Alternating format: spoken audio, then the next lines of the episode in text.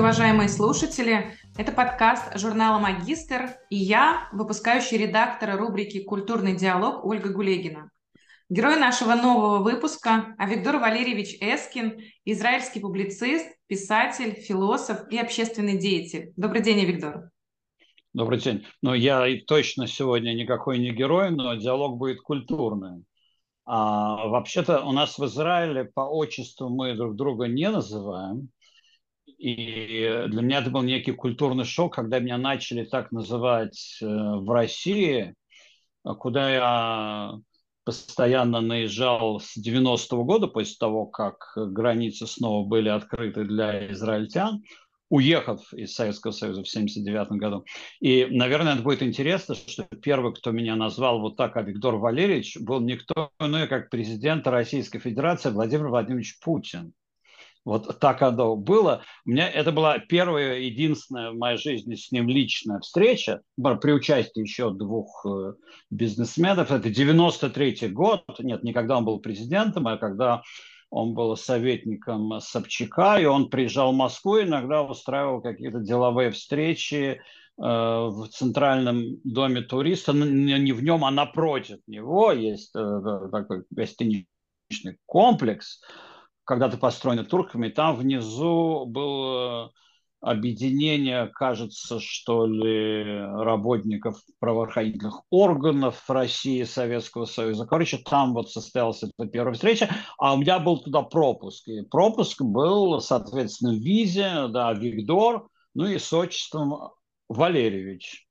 И вот Владимир Владимирович тогда посмотрел на это и очень цинично как раз сказал, а Виктор Валерьевич, да, Валерьевич. Ну, и вот э, с тех пор я как-то э, вспоминаю каждый раз его как первооткрывателя такого странного э, сочетания имен, Виктор и Валерьевич. Но тем не менее, это э, хорошая затравка для нашего сегодняшнего разговора.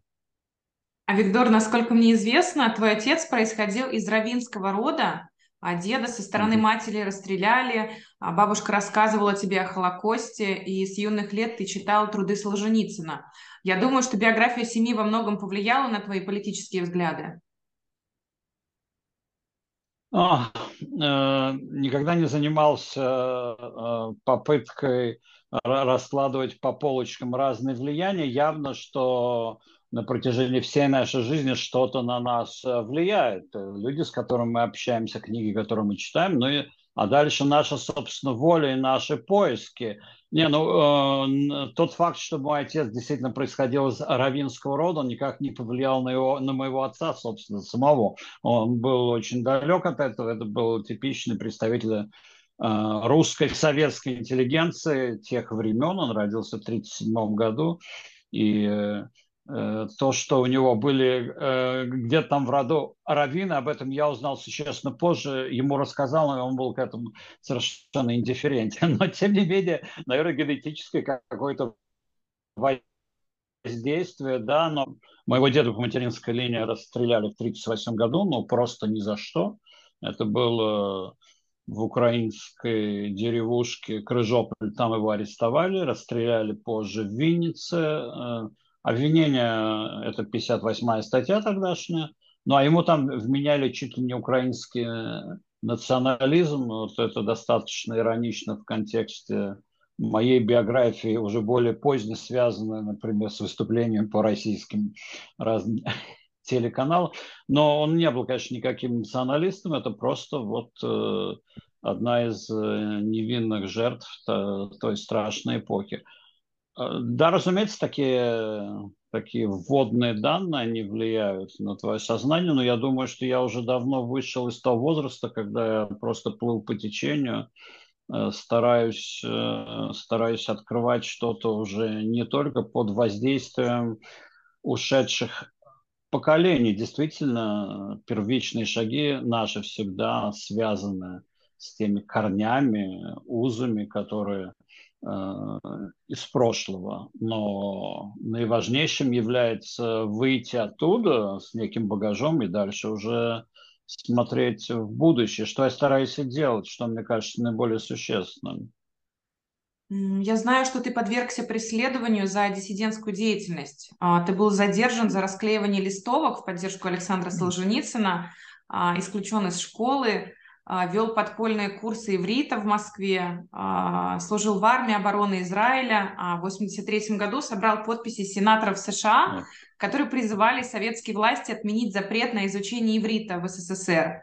Но все это так, но это то, что прописано в Википедии, наверное, Э, наверное, действительно моя биография была достаточно яркой. Я бы не говорил о преследованиях, все же преследованиям подвергались другие люди, которые сидели в тюрьмах и лагерях. А я могу говорить о каких-то притеснениях в своем случае. Да, действительно, ну, притеснения были прежде связаны с тем, что язык иврит тогда был под запретом, под запретом.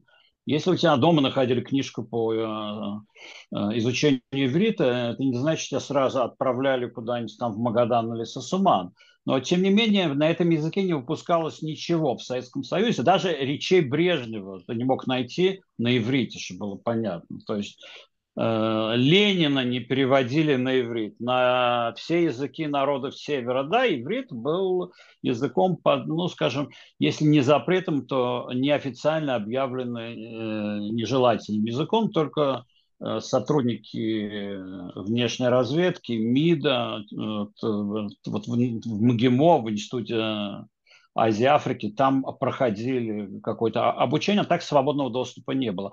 Это был действительно сложный период. Э, я был очень активен действительно с 13 лет, когда меня э, отчислили из привилегированной 112 школы за расклеивание листовок в поддержку э, Солженицына. Ну, а дальше пошло и поехало, вплоть до Израиля. А дальше, наверное, действительно биография была у меня яркая, насыщенная, но, по-моему, это не столь важно. Есть э, фильмы э, про других людей с еще более насыщенной биографией, а мы сейчас хотели поговорить о чем-то сущностном.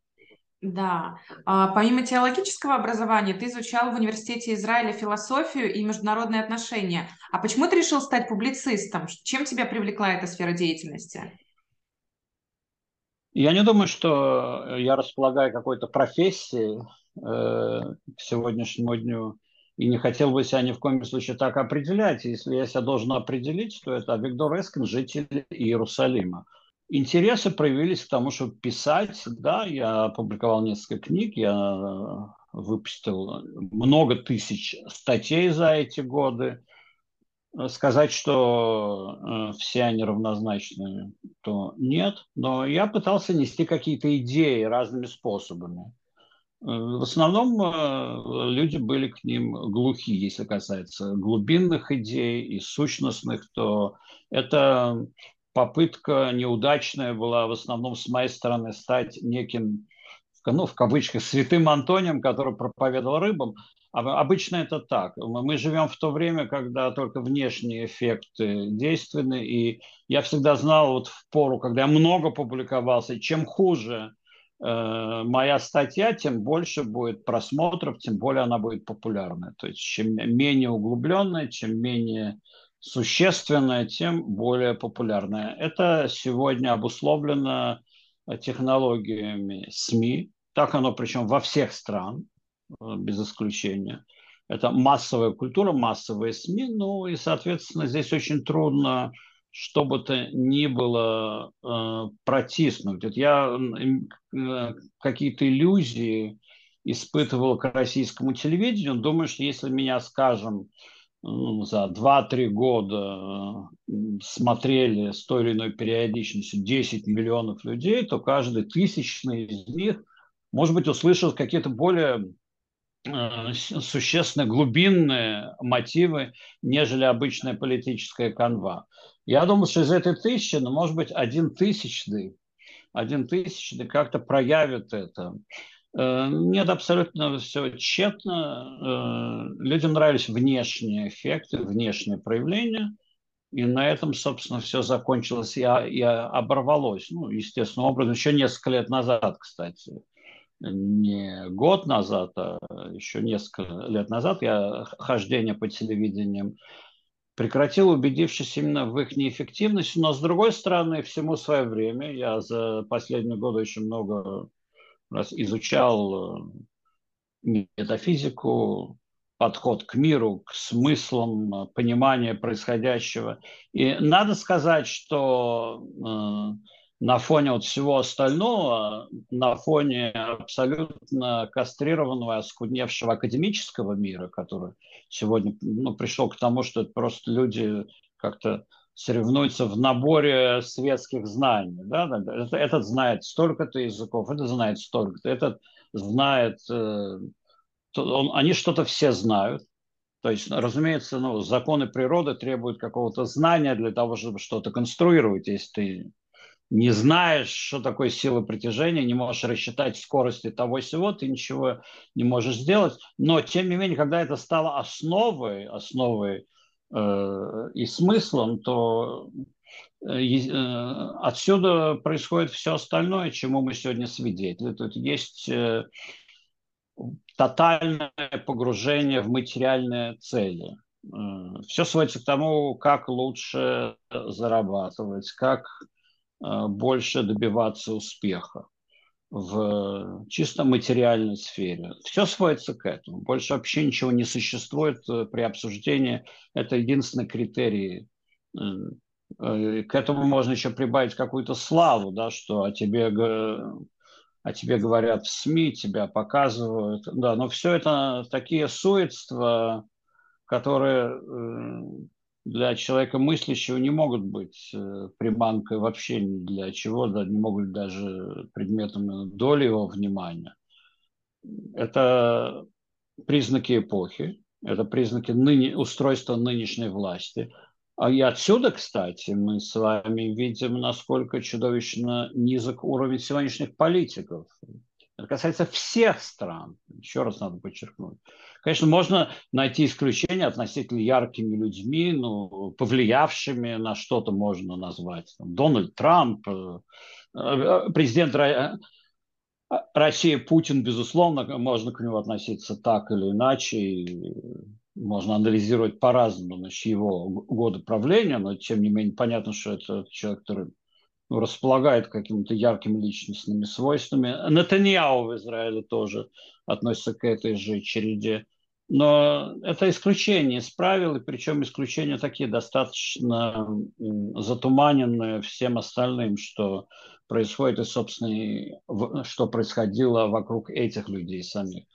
Э, сама система демократическая, либеральная или авторитарная, но тоже, которая зиждется на атеизме и на массовой культуре, в этом отношении разница не, небольшая. Это все равно атеизм, это массовая культура и там, и там, и там, и там. А, в, а с чем мы в результате остаемся? С э, абсолютной пустотой, которую мы читаем сегодня, например, в глазах европейских политиков. То есть надо просто смотреть им в глаза и читать, что там есть. Там есть э, хорошие манеры часто, там есть умение складно изъясняться, не литературно даже, не говоря уже о том, что и не философски, но складно как-то изъясняться. Э, то, чего не хватает, например, российским украинским политикам, да, умение складно изъясняться. В Европе они это умеют. Ну и что, собственно? Ну и все. А в глазах ты читаешь пустоту. При этом э, ни в коем случае э, такого рода рассуждения не должны нас привести к какому-то отчаянию. То есть это определенный этап развития, когда э, вся сила уходит в чисто материальную, в низшую сферу, которую можно назвать материей, можно назвать сферой ну, того, что называется там плебс, э, шудры, да, вот на санскрите в этой э, условной иерархии, которую точно обозначили индусы, там брахманы, соответственно, дальше кшатри, дальше идут вайши, дальше идут шудры. Сегодня вот эпоха властвия шудр. Вот те, которые э, податное сословие. Э, это в Советском Союзе прославлялось, кто был ничем, тот станет всем. А на Западе, может, оно не так прославлялось, но по существу все равно это самое низшее проявление того, что называется культура. Да? Ну, что такое культура? Это самое недоразвитое какие-то проявления а, африканских обычаев, которые перенесены на европейскую почву, американскую почву. И в результате получается что-то э, самое низкое из того, что можно себе придумать. Вот мы разговариваем там о том, о сем, о музыке. Только вдуматься в том, что, например, сегодня интеллигентный человек с академическим образованием, 99% из них, они пиететно и с уважением будут произносить слово «джаз».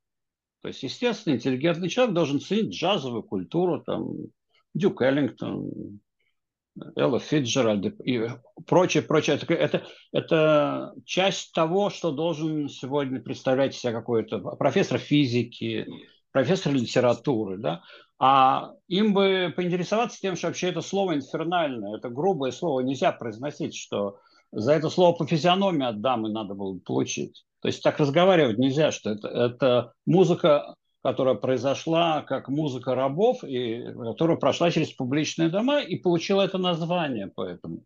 То есть сегодня, может быть, там они что-то уже иначе, какие-то клубы, залы. Да, я в курсе того, что происходит в реальном мире, но это просто как иллюстрация того, вот, насколько низко они пали. Как в Америке, когда преступник такой был, там, Ллойд Джордж, ну, помнишь, года четыре три с половиной года назад он подрался с полицейским, полицейские его придушили, как-то так невзначай. Э, ну, ну, может, и не надо было бы так поступать. Мы сейчас не обсуждаем действия тех или иных полицейских. Когда менты, они во всех странах менты, они разные бывают тоже, конечно. Но, но после этого из этого вот преступника сделали какого-то святого на месте его гибели там кого-то там крестили, чего-то там играли на каких-то инструментах. Это вся Америка поклонялась этому, смотрела это. И в, в иудейской традиции есть такое вот предание, как к Аврааму пришло несколько язычников, и про них говорит, что они поклонялись пыли своих ног. Ну, кто понимает буквально, он действительно, может быть, думает, что они там облизывали друг другу подошву. Но, наверное, все-таки нет. А речь идет о том, что люди могут достигнуть самой низшей ступени, когда они будут э, поклоняться тому, что является самым низменным. Причем самое низменное, это не значит, что оно обязательно должно быть во всем плохое. Но э, подошвы, ботинки, туфли, бывают красивые женские туфли, наверное, в курсе, да, сапожки. То есть ничего плохого в этом нет. Но если, но если это управляет мозгом, если это управляет политическими процессами, и если вот то, что является самым низким, это поставить во главе, то это неизбежная катастрофа. При том, что если это остается на месте, там да, должны быть э, подошвы и прочее, там могут быть носки, да, вот все, все это хорошо, все это уместно, но не это должно определять политику сверхдержавы, не это должно а, а, определять направление, настроение СМИ. Вот, собственно, в чем проблема нашей эпохи. Мы видим это на примере Америки. Естественно, мы этого можем обнаружить в немалой степени э, в, в достале в России, и на Украине, и в Беларуси. Здесь мы не будем дифференцировать. Это массовость, э, которая приводит к абсолютной лживости во всех проявлениях, потому что масса реагирует исключительно на э, какие-то низменные чувственные позывы, а даже проверить факты – это выше способность. То есть любую ложь заглатывают, э, легко воспринимают. И причем, еще раз, это, это не только в странах победившего авторитаризма. Это не только там. Это в странах победившего либерализма оно э, просто более изящно там преподносится. Оно э, преподносится с меньшей долей там, неистовства и осатанения, безусловно безусловно. Но все равно же, вот мы вчера, кстати, э, отмечали, ну, я не отмечал, но мы за это, то есть никто не выпивали, я думаю, но вспоминали, что вчера была 20-я годовщина начала американского вторжения в Ирак. Мы не знаем, сколько точно там погибло. Погибло ну, несколько сотен тысяч людей. И причем, э, кстати, для уточнения здесь э, важно, э, в основном это не те, кто погибли от американцев непосредственно, а это был уже результат их вторжения, что, опять же, не имеет, не имеет значения. То есть там погибли сотни тысяч людей, прямо или косвенно связанных с решением американцев об этом вторжении. Вторжение было объяснено двумя причинами. Это очень важно. Первая причина – это химическое оружие Саддама Хусейна. Мы не занимаемся пропагандой, мы говорим здесь правду, что очень будет необычно для тех, кто будет слушать нас. А в Ираке не просто было химическое оружие, а Ирак активно применял химическое оружие. Ну, например, против Ирана в ходе войны против курдов. При этом к 2003 году Ирак отказался от всех своих программ по оружию массового уничтожения. То есть было, а потом а, Саддам Хусейн решил, больше мы так не будем. И они отказались от всех этих программ.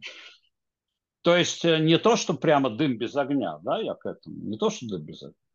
Но э, к 2003 году, как мы сегодня уже знаем из американских же уже потом источников, никаких программ по развитию оружия массового уничтожения в Ираке к тому времени уже не было. Мы это знаем как факт.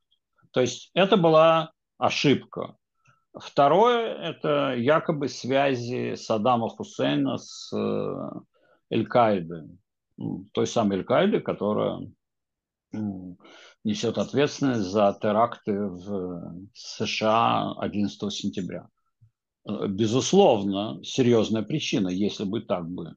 Но мы сегодня опять же знаем, что это была информация от разного рода иммигрантов из Ирака, которые действительно как-то пытались американцев, понятно почему, они хотели смены власти, туда вовлечь. А дальше произошло то, что ЦРУ Поэтому вопрос они дали такие туманные, неясные оценки, неоднозначные, в отличие от э, оружия массового уничтожения, где они просто ошиблись 100%, то тут как-то оно было мягче. Но администрация Буша, Рамсфельда, вот про них там Александр Сергеевич говорил, ах, обмануть меня нетрудно, я сам обманываться рад. То есть они хотели сами обманываться, они искали предлога для того, чтобы как-то проявить свою силу после 11 сентября. Политическим было нужно, выгодно – ну, а в результате они, э, что они сделали, как поется в песне, я хату оставил, пошел воевать, чтобы землю суннитов шиитам отдать, да? Э, э, ну, это, правда, пелось уже в другом контексте позже, но американцы были первые. Они же, на самом деле, воцарили в Ираке, ну, в основном это было так, сперва шиитов вместо суннитов. А сунниты, которые составляли большинство в армии, их отправили в бессрочный отпуск, они, некоторые из них, активно занялись созданием организации ИГИЛ, например. Да? Вот такое. Да? То есть мы видим, как вот весь этот клубок э, неудач, ошибок, лжи да, со стороны сверхдержавы. Причем я здесь говорю достаточно мягко, я, я не повторяю какие-то клише пропаганды, когда Колин Пауэлл принес там какой-то порошок в ООН и говорил, что вот, вот это, вот, вот, вот это вот. Это действительно было вот это вот. Он принес, он принес ровно то количество, это было, называлось антракс, сибирской язвы, которая до того была запущена террористами, правда, не имела никакого отношения к Ираку, да. В Вашингтоне действительно погибло два человека, там кажется. То есть вот была его речь, на самом деле. В этом аспекте Колин Пауэлл, он никого не обманывал, действительно, вот столько-то примерно этого хватило, чтобы парализовать полностью Вашингтон. Просто я возвращаюсь к этому как к примеру той дичайшей политической культуры, которая есть. Более того, я же заодно и касаюсь того, как некоторые потом это описывали. Но неоспоримо одно, что это было все основано на ошибках, э, что-то и на лжи, что-то на э, хотениях, валениях субъективных. То есть э, это пример э, э, тому, как мир в руках безответственных людей страдает от безответственных решений. Конечно же, конечно же, это не единственный пример, и вообще история знает очень много несправедливых войн. И в 21 веке это не, было несколько несправедливых войн или военных действий, или еще чего-то. Можно любые эфемизмы применять, мы все равно придем к тому, что люди продолжают э, акты насилия. Мы живем не в самую страшную эпоху, потому что для сравнения первая половина 20 века только в Европе от насильственной смерти ушло в мир иной около 100 миллионов человек. Да? Вернемся к пропорции. Если мы берем все вместе, Первую, Вторую мировую войну, Испанскую гражданскую войну, Советский Союз с его и гражданскую войну и прочими-прочими внутренними событиями, включая и голод, и то, и все. То есть вот все вот это вместе нас приводит к сотне миллионов. Э, надо сказать, что 21 век он пока что относительно, при всем при том, да, относительно еще спокойный. Но вот эта ложь, которая накрыла, э, которая не, не, не позволяет людям э, мыслить, все СМИ, они пронизаны разного рода враньем. Э, куда не ткнешь, там ложь. Вот это отличие сегодняшней эпохи. И, и надо сказать, что даже когда ты соприкасаешься с какой-то очень серьезной аналитикой со стороны людей, ну, их немного, но я могу там перечислить очень небольшое число э, э, людей, которые искренне стремятся не перевирать факты хотя бы когда им все равно не удается ничего в их прогнозах аналитики. И мы видим это на примере последних вот военных действий между Россией и Украиной, как бы вся аналитика, которая нам известна, по крайней мере, она вся оказалась неверной. То есть какие-то факты, они, они приводились на основе тех или иных разведданных из живых источников. Мы сейчас не об этом. Но... И вот э, к чему я это все веду? Вовсе не для того, чтобы, часть, вовсе не для того, чтобы кого-то э, зацепить, э, вовлечь в какой-то сейчас политический спор. Можно отдельно это сделать, я не против, но это не наша тема. Я все к тому, что люди, которые располагают э, ну, бешеным возможностями по получению информации, как никогда, они по уровню свободы и качества мысли э, опустились на уровень намного более примитивный, даже нежели это было в закрытом, во многих отношениях неразвитом советском обществе. То есть в 80-е годы в Советском Союзе люди были более критически как-то были настроены, мыслящие. Кстати говоря, вот мы, вот э, мы сейчас с тобой разговариваем. Я помню себя, когда мне было 13-14 лет.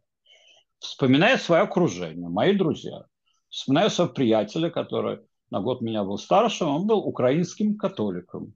Собственно, с ним я вот пошел несколько раз в костел, а потом он э, после многих наших бесед сказал, наверное, Господу угодно, чтобы ты был иудеем, помогу тебе найти синагогу. То есть, а это Советский Союз, это 73-74 год. Да, мы сейчас говорим о Советском Союзе, когда э, книжки такие не продавались в магазинах.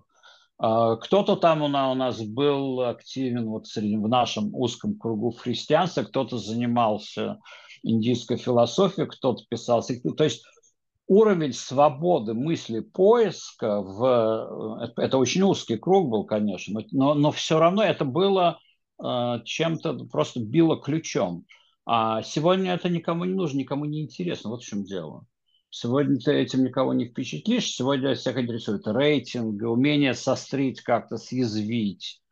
Э, Бродский еще говорил об этом, кстати, вот уже в начале 90-х, незадолго до своего хода в жизни, с горечью говорил о том, что постсоветская Россия, она вовлеклась вот именно в, в этот кошмарный сарказм и цинизм, полное неуважение другого человека, когда достоинство – это только умение как-то съязвить и сострить. Но это пустота все равно. То есть юмор – это хорошо, я даже ценю еврейский юмор, да, это иногда уместно, иногда уместно, он, правда, лучше бы он был добрым, как вот э, еврейский анекдот, в основном они добрые, в основном евреи смеялись сами над собой, кстати, даже, а не над другими. А это полезно. Самая ирония – это хорошо. Но, но это, это само по себе, оно не спасительно, если у тебя в голове ничего нету, кроме э, иронии, сарказма, ну, так э, мы получаем вот этих комиков, стендапистов. Э, э, и главное не отчаиваться, а понимать, что мы должны это пережить, переработать. И у людей уже просыпается в них отчаяние, понимание того, что что-то не так. Вот что-то не так. Причем и там, и там, и там мы сейчас совершенно не сможем ничего сказать э, о лучах надежды откуда-то. Их нету на европейском континенте, их нету на североамериканском. Я мог бы отдельно говорить об Израиле и тоже безо всяких восторгов, кстати, по израильской политике, и тем более израильским СМИ. Это полный абсурд. То есть вот если израильские СМИ сейчас ты включишь, да, тут у нас кошмар то, что происходит. Сплошные демонстрации, недовольство – то есть люди всем недовольны. А серьезные исследования показывают, что Израиль на четвертом месте в мире по уровню довольствия и счастья испытываем его гражданам. То есть Израиль на четвертом месте в мире. Вот, вот по, по качеству жизни сообразно всем измерениям, и плебеев, и патрициев. Да? Вот, ну, и, и, и так, и так, и так, со всех сторон в Израиле жизнь ну, на сегодняшний день, она отвечает каким-то Э, критериям его граждан таким образом, что мы на четвертом месте в мире. А включаешь СМИ, здесь сплошной кошмар. Тут то теракты, то демонстрации, то правительство куда-то идет туда или не туда, то тут э, жалуются приехавшие. Приехала вот одна либеральная гражданка э, Российской Федерации к нам э, пишет, что глядя на многих израильтян, вот так она отреагировала на наше счастье, она начинает понимать нацистов, да, то есть ну, понимание к нацистам проявляется, то есть вот ей не нравится, что есть религиозные, что есть э, какие-то другие, чем как она себе представляла, должны быть люди. То есть вот и, и такое тоже есть, да, но все вот это, тем не менее, в купе оно дает, в общем, неплохие результаты при всем том, что при всех оговорках, которые здесь не, необходимы. То есть э, важно очень отказаться от этого языка лжи, который современность навязывает, и начать как-то очищаться. Очищаться можно не через дополнительное знание. Вот я сейчас могу э, делиться знаниями о событиях э, 20-летней давности, как в Америке принимались решения по вторжению в Ирак.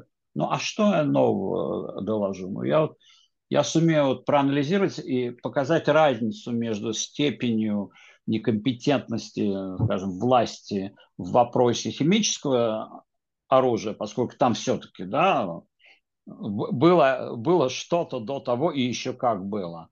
Э, то есть они, разведка не проследила развитие событий и неправильно оценила ту информацию, которая поступала. Ну и могу провести разницу между этим и вот мифом о сотрудничестве с Эль-Каидой, при том, что с другими террористами Саддам тоже сотрудничал. То есть что нового и сущностного можно привнести? Но ложь, она там прослеживается везде и всюду. Везде всюду. Кстати, ну, и об этом что? Трамп не мало раз говорил, много раз об этом говорил сам Трамп об иракской войне как о чудовищной ошибке, которая стоила сотни тысяч жизней. Там. Еще раз, не все прямым образом это результат американских бомбежек, нет, намного меньше.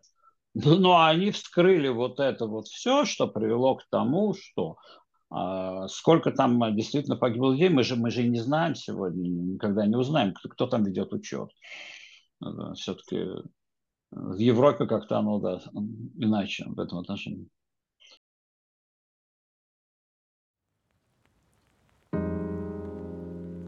Ты говорил сегодня о джазе. Насколько я знаю, ты учился в музыкальном училище имени Гнесиных по классу фортепиано. Если бы не публицистика, то музыка?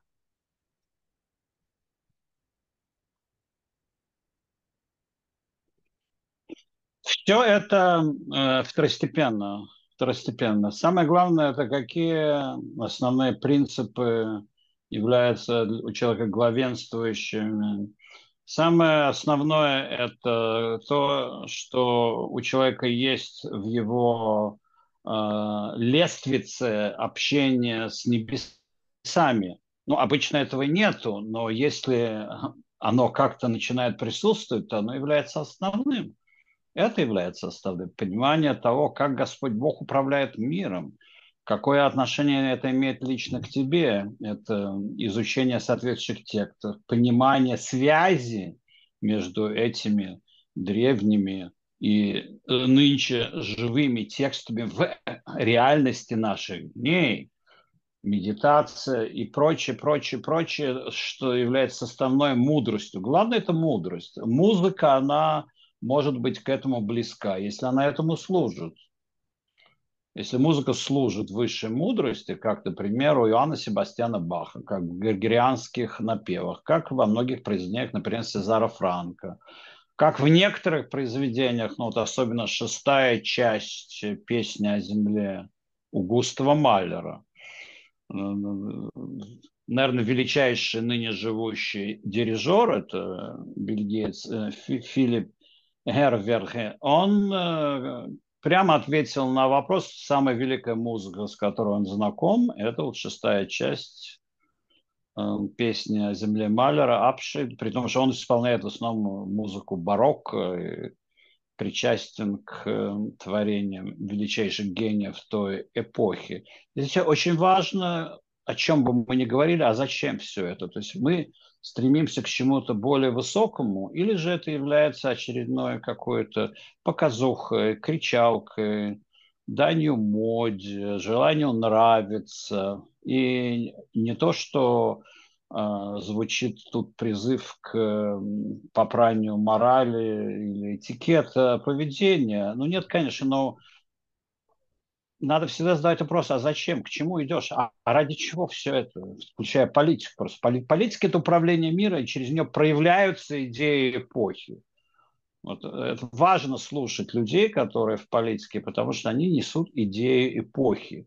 Это пустота, вот то, что Галич э, в свое время определил, как что не день фанфарное безмолвие славит э, многодумное безмыслие, эта э, реальность, она отражает э, погружение в материю. Из нее должно произойти то отчаяние в псевдоидеалах прогресса, материализма, коммунизма, либерализма, фашизма, национализма. Вот все эти избы, они должны прийти к своему уже естественного завершению, что никто их не будет хотеть, так скажем, да, то есть э, они не будут вызывать уже у людей никакой надежды на то, что так можно что-то изменить к лучшему. И сегодня же действительно уже э, никто всерьез не относится ни к каким идеалам, а в основном просто, ну, вот, чтобы все было хорошо, как-то спокойно, уровень жизни, экономика, вот это вот для людей Э, является нескрываемой целью. Ну а коли так, так, э, так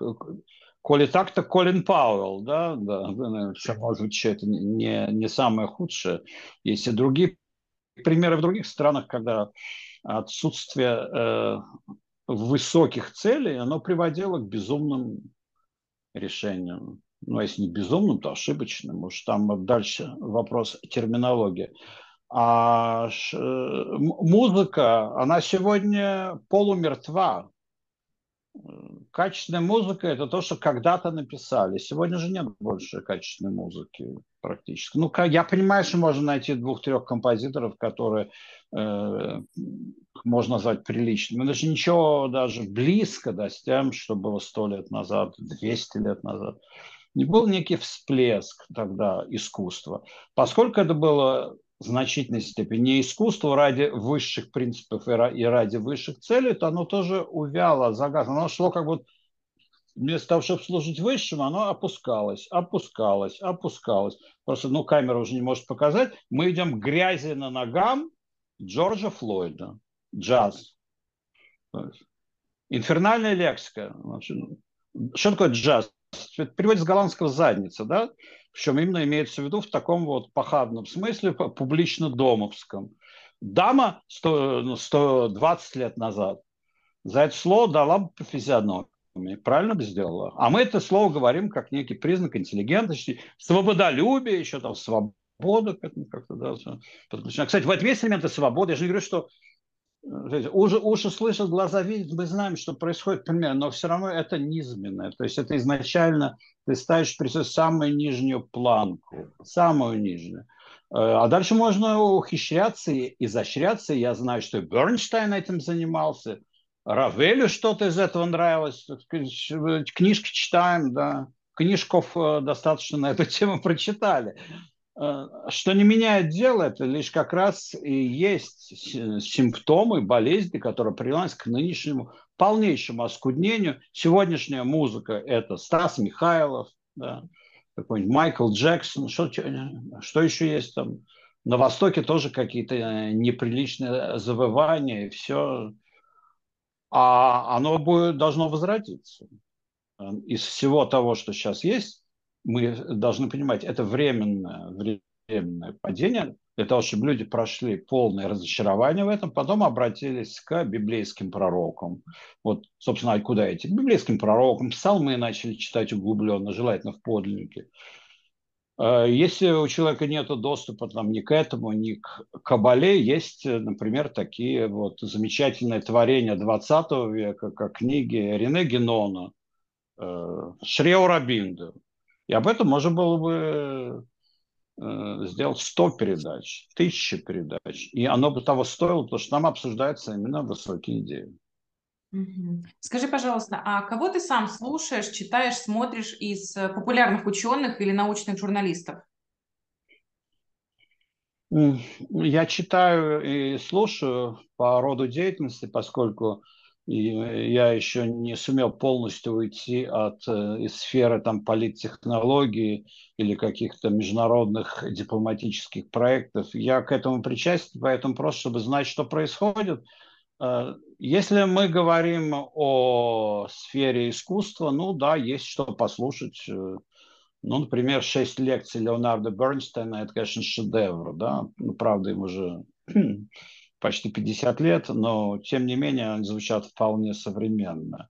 Если мы говорим о, о современной какой-то мысли в политическом смысле, я стараюсь слушать отставников э, ЦРУ, таких как Майкл Морелл, Майкл Хейден в Америке. Они наиболее показательными являются аналитиками. Это действительно очень отшлифованная, интересная аналитика. Э, во многом э, полностью ошибочное, поскольку отсутствие глубоких высших принципов, оно и этих людей уводит э, порой в дебри духовного небытия. В Англии тоже есть несколько такого же рода товарищей, которых я слушаю. Ну да, иногда, конечно, и каких-то и того же Джорджа Фридмана из политологов, и Джеффри Сакса. Э, в России, честно говоря, э, я слушаю там Сергея Маркедонова иногда. Вот, наверное, все. То есть по Кавказу, поскольку этот регион меня всегда интересовал. Ну и иногда просто по привычке я просматриваю какие-то урывками э, ток-шоу. Там есть такое ток-шоу, значит, во множественном ток-шоу надо говорить на правильном русском языке. Я иногда что-то смотрю, чтобы быть в курсе я этих людей всех знаю лично хорошо, достаточно. И смотрю, как а, они эволюционируют. Я смотрю на себя, как я эволюционирую. Они эволюционируют. Мы пошли совершенно в разных направлениях, но это тоже предмет моего личного интереса, а не рекомендации. А, а рекомендации мои, наверное, ни то, ни другое, ни третье не нужно. И сегодня надо искать Ноев ковчег именно в высокой мысли – библейские пророки. Вот с этого я, надо начинать. Библейские пророчества. Читать, читать и читать. Даже при отсутствии знания э, иврита можно читать в переводах, находить уточненные переводы, искать смысл и достаточно много найти для себя. Поверьте, те, кто читает пророка Исаию и Еремию, они поймут больше э, в происходящем в наши дни, чем те, которые слушают американских, европейских или российских э, политологов и аналитиков. Поверьте, человек намного больше поймет. Он поймет существо.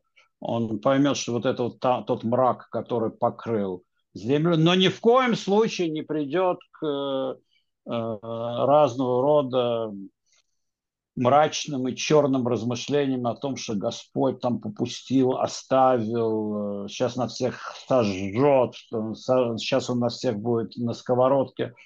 мы проходим этот этап развития, когда от максимальной близости на высоком уровне мы спускались, спускались, спускались, спускались. Сейчас мы переживаем вот ту пору, когда материя или грязь на ногах правит всем.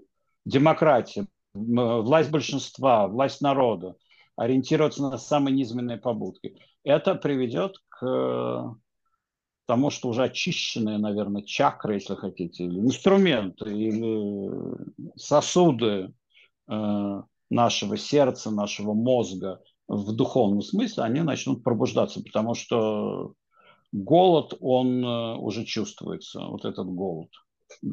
Вот этого глада духовного нам сегодня не хватает, его надо пробуждать, о нем надо говорить, и главное, надо людям намекать, а потом прямо показывать, что этот путь есть мы не поколение сирот. При помощи легкого движения пальчиками через интернет мы можем выйти на сотни тысяч, а может быть и миллионы сегодня ну, великолепных совершенно творений, запечатленных человеческого духа в его связи с Господом Богом. Это есть сегодня у нас, поэтому ни, ни в коем случае не надо отчаиваться. Это совсем неплохое время, при всем том, что мы должны трезво относиться к происходящему. Вот э, это по поводу того, кого слушать. И кого читать. А, я ознакомилась с твоей книгой «Толкование книги псалмов», и мое внимание привлекло то, что в тексте переплетается архаичная лексика, например, глагольте, зело, око, ланита с неологизмами. А, равенство, пустомазы, обнин, а, обвиновь. Это попытка уйти от сухого академизма? Трудно уходить оттуда, где ты никогда не пребывал, поэтому если э, мы ищем в русском языку, в языке глубину и красоту, откройте мою книгу по псалмам, там вы обнаружите э, истинную попытку. Да? Я сейчас не даю оценок, удачи нет, но, по крайней мере, человек, который откроет мою книгу «Толкование псалма», там он найдет честную и э, очень серьезную, грузную, выстраданную попытку говорить по-русски о духовном и используя при этом самые красивые слова. Кстати, если говорить о каких-то неоизмах э, мною там э, э, изобрет, изобретенных, но они тоже все соответствуют канонам словаря Даля, давайте так скажем, обобщенно. Да? То есть это не тот русский язык, который сегодня на российском телевидении или в российских СМИ, это тот русский язык, который отличается глубиной, силой выражения. Ну и, к сожалению, мне не удалось э, много обновить. Но что мне, если Солженицыну это не, не удалось, он пытался это делать. Я пошел дальше намного. Я вот в своей этой книге вообще не выходил практически за рамки э, лексики словаря Даля, ну, плюс собственные какие-то, как правильно заметил, э, нововведения. Я люблю эту книгу, потому что она была написана очень искренне, хотя сегодня я бы, наверное, изменил несколько настрой и направление, я бы что-то там скорректировал. Но в целом, наверное, это единственная э, э, своего рода попытка говорить на исконном русском языке о духовном, не на канцелярском каком-то современном э, с использованием чужих для этого языка и ненужных ему на самом деле Э, западных слов. Это не протест против латиницы, но когда ты э, пользуешься русским языком и обращаешься к русской душе, то ты стараешься пробудить э, русскими словами, а не этими бесконечными вычурностями, которые так свойственны, кстати, некоторым современным относительно и современным российским философам и около богословам, богословом их не, не назовешь. То есть бесконечное нагромождение иностранных слов. Там, философемы, идеологемы, там, парадигмы. Ну, пиши себе на английском, можешь писать на, на латинском, если выучишь. Это вполне достойное занятие. Но зачем так пачкать русский язык, ежели его любишь? Ну, а я действительно люблю русский язык.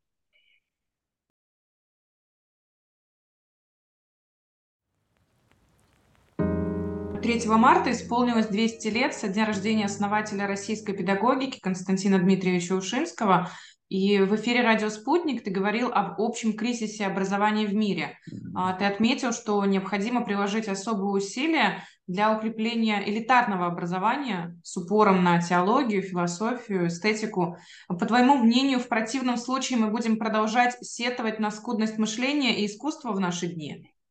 Ну, я думаю, что перестанут уже люди сетовать, а просто будут часть этого процесса без того, что они будут сетовать, потому что это всех устраивает, кто получил такое образование. Само понятие образования Солженицын очень хорошо раскритиковал через вот свою статью «Образованщина». Он лучше всех это передал.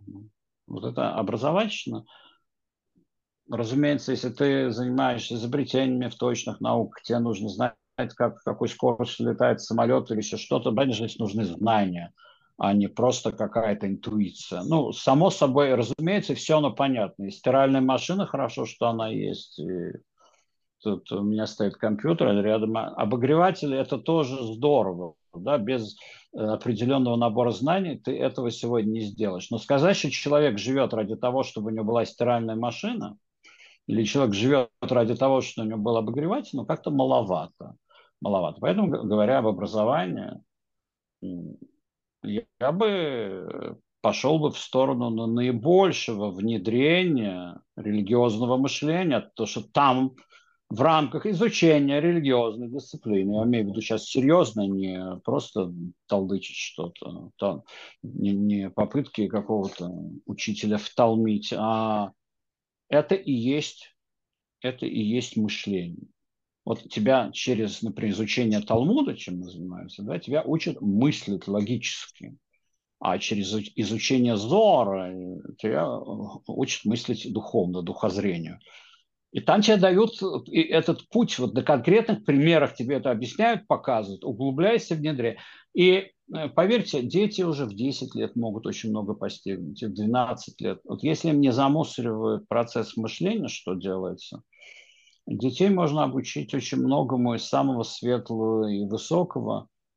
Вклю... Ну вот э, по принципу книги «Маленький принц» можно пойти. Она во многом правдива. Просто потом этот маленький принц становится уже, если не спившимся, то среднестатистическим мужиком. И уже не принц и не маленький. А вот хорошо бы это все сохранить, когда оно вот, от, вот эти чистые ростки – их направить к высокому. Это касается музыки, это касается изобразительного искусства. Надо развивать все это, но оно должно служить высшей цели. Если это просто ради собственного удовлетворения, потому что мне так нравится, современный человек говорит, мне это нравится или мне это не нравится, это для него закон. Как только он так говорит, то ну, можно вспомнить, как раз-таки процитировать вашего президента Российской Федерации, который приводил на, как на пресс-конференции с президентом Франции Макрона, частушку, там типа нравится, не нравится, что такое моя красавица. Да, вот э, э, это, не, это непродуктивно говорить на уровне нравится или не нравится. А это то, к чему все сводится сегодня. Мне нравится Стас Михайлов, а мне нравится кто там еще что-то там, Киркоров там. А, мне не нравится Киркоров, мне нравится кто-нибудь там кричит сегодня громко в Америке. Но на таком уровне мы спускаемся к обезьяннику, где просто все абсолютно одинаково низко. Э, и все равно единства не будет, потому что на низком уровне каждый стремится что-то урвать, а единство может быть только на высоком уровне, там, где есть единачество, вот это правильный русский язык, единачество, единобытие, вот тогда есть в едином с большой буквы. Это русский язык нам, кстати, тоже унаследовал. Поэтому читать книжки, я, я привел, современных книг есть, э, мне доступно духовные пути через вот э, Зуар, через книги Вильнинского Гаона, э, Раби Мушахайма Луцата. Они есть некоторые на русском языке. Это не то, что я кого-то заманиваю, делюсь тем, что есть. Кто хочет, можно говорить об этом. Но я э, при этом привел и авторов, э, которые находятся совершенно вне э, тех конфессиональных рамок, в которых я живу. Э, мир не оскуднел, наоборот. Наоборот, у нас есть если вы читаете по-русски, то сложнее, сложнее, потому что многое не переведено. Но, кстати говоря, и Аурабинда, и Генонда переведены на русский язык. И переводы не одинакового качества, но можно продраться к, нек, не, к неким смыслам. Ну, а заодно где-то потянуть английский, где-то потянуть французский, ну и иврит не, недалеко. Израиль не отменил прямых рейсов, так что, пожалуйста, приезжайте. Да. И в завершении нашей беседы хотелось бы узнать, а какими качествами, на твой взгляд, должен обладать настоящий педагог? Очевидно, что это энтузиасты, это талантливые организаторы, но какие качества становятся наиболее актуальными для педагога сегодня, с твоей точки зрения? Он должен сам быть носителем духовных знаний. Если педагог – это просто набор знаний, даже это может быть хороший человек. Обычно это сегодня хороший человек, а мужчин мало в этой сфере. У нас, кстати, в Израиле в религиозном образовании пока что все-таки в школах для мальчиков преподают мужчины именно.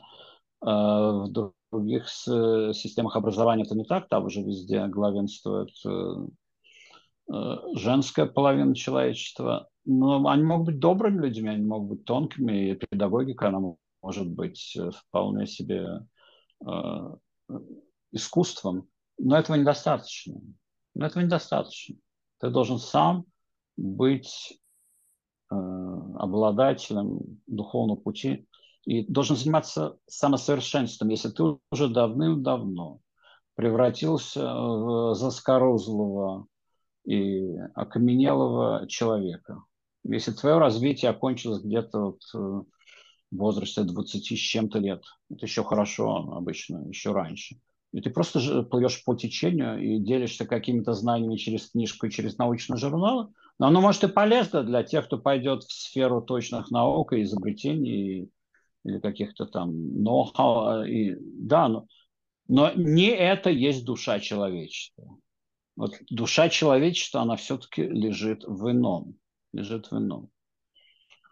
Э, в более высокой сфере. Но этого надо ждать от учителей. Для этого родители, школа должны задаться такой целью. Но это правильно, что начинать надо с образования. Об этом надо говорить, об этом надо размышлять. И я прекрасно понимаю, что одна такая беседа, она не произведет э, никаких предметных э, изменений.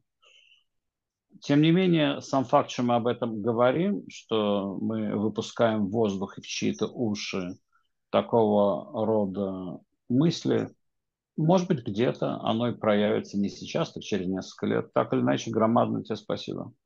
Да, Виктор, огромное спасибо, что ответил на мои вопросы, нашел время для этого интервью. Я очень надеюсь, спасибо, что... Спасибо, что у тебя нашлось время со мной вот об этом поговорить. Да, спасибо.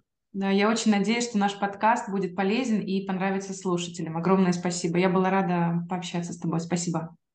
Благодарю, благодарю.